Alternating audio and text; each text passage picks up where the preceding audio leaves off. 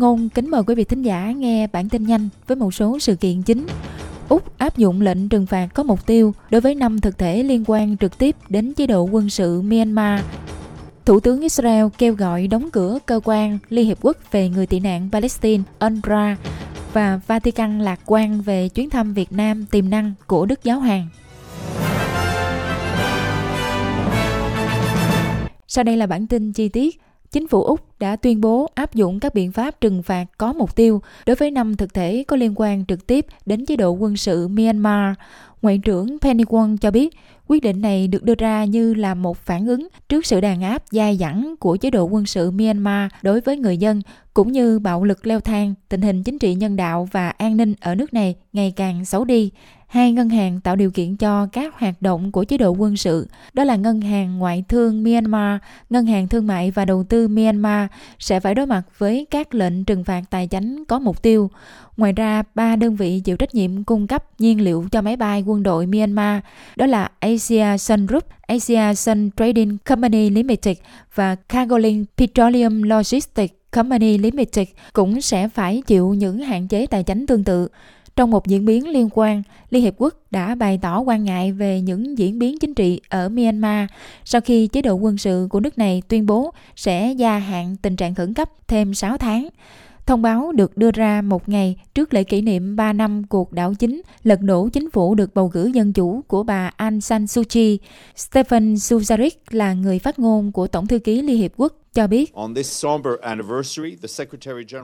nhân ngày kỷ niệm buồn bã này tổng thư ký đã nhấn mạnh sự cấp bách của việc xây dựng một con đường phía trước một quá trình chuyển đổi dân chủ quay trở lại chế độ dân sự. tổng thư ký đã lên án mọi hình thức bạo lực và kêu gọi bảo vệ dân thường chấm dứt sự thù địch một giải pháp toàn diện cho cuộc khủng hoảng này đòi hỏi các điều kiện cho phép người dân myanmar thực hiện các quyền của con người một cách tự do và hòa bình. Chiến dịch bạo lực của quân đội nhằm vào dân thường, đàn áp chính trị phải chấm dứt và những kẻ gây ra sự đàn áp đó phải chịu trách nhiệm. Được biết, chính quyền quân sự Myanmar đã nhiều lần gia hạn tình trạng khẩn cấp kể từ cuộc đảo chính ngày 1 tháng 2 năm 2021 do xung đột kéo dài giữa quân đội và những công dân ủng hộ dân chủ. Về tình hình Trung Đông, Thủ tướng Israel Benjamin Netanyahu nói với một nhóm đại sứ tại Liên Hiệp Quốc rằng Hamas đã xâm nhập vào nhà cung cấp viện trợ chính cho người Palestine ở Gaza và tổ chức này phải bị đóng cửa. Nhận xét của ông Netanyahu được đưa ra sau tuyên bố của Israel rằng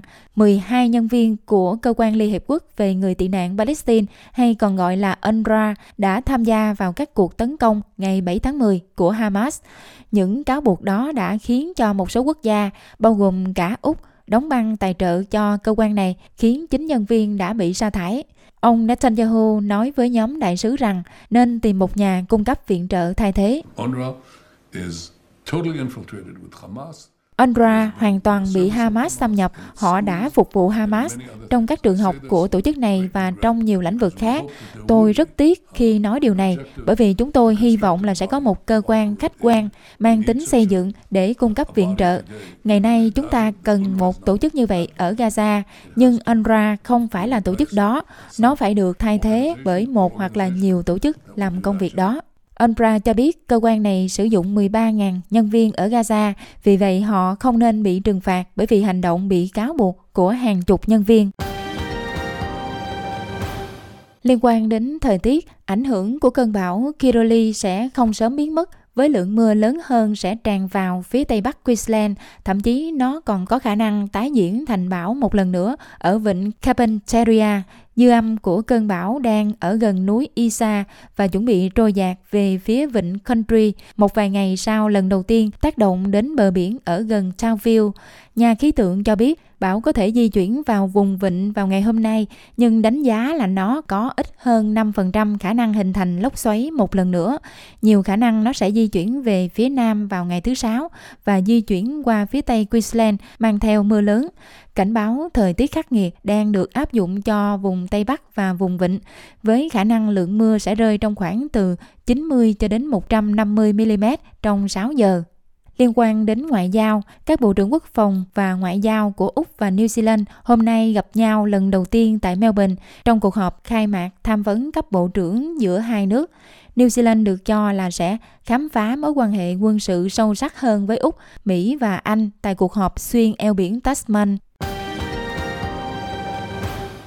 Liên quan đến Việt Nam, đại diện thường trú đầu tiên của Tòa Thánh Vatican tại Việt Nam, Tổng giám mục Marek Zalewski vừa đáp chuyến bay từ Singapore đến Hà Nội vào chiều ngày 31 tháng 1. Hội đồng giám mục Việt Nam đã loan tin trong buổi tối cùng ngày giữa bối cảnh Việt Nam và Vatican đang có những bước tiến lịch sử trong mối quan hệ mà Hà Nội đã cắt đứt gần nửa thế kỷ trước. Các nguồn tin công giáo cho biết Tổng giám mục Zalewski sẽ tạm trú tại khách sạn Pan Pacific Hà Nội trong lúc chờ chính quyền Việt Nam chấp thuận nơi mà tòa thánh sẽ chính thức đặt văn phòng đại diện. Trong một diễn tiến khác, Bộ trưởng Ngoại giao Vatican, Đức Tổng giám mục Paul R. Gallagher đã bày tỏ sự lạc quan về chuyến thăm tiềm năng của giáo hoàng tới Việt Nam và cho rằng chuyến tông du của giáo hoàng sẽ là một thông điệp rất tốt đến khu vực châu Á.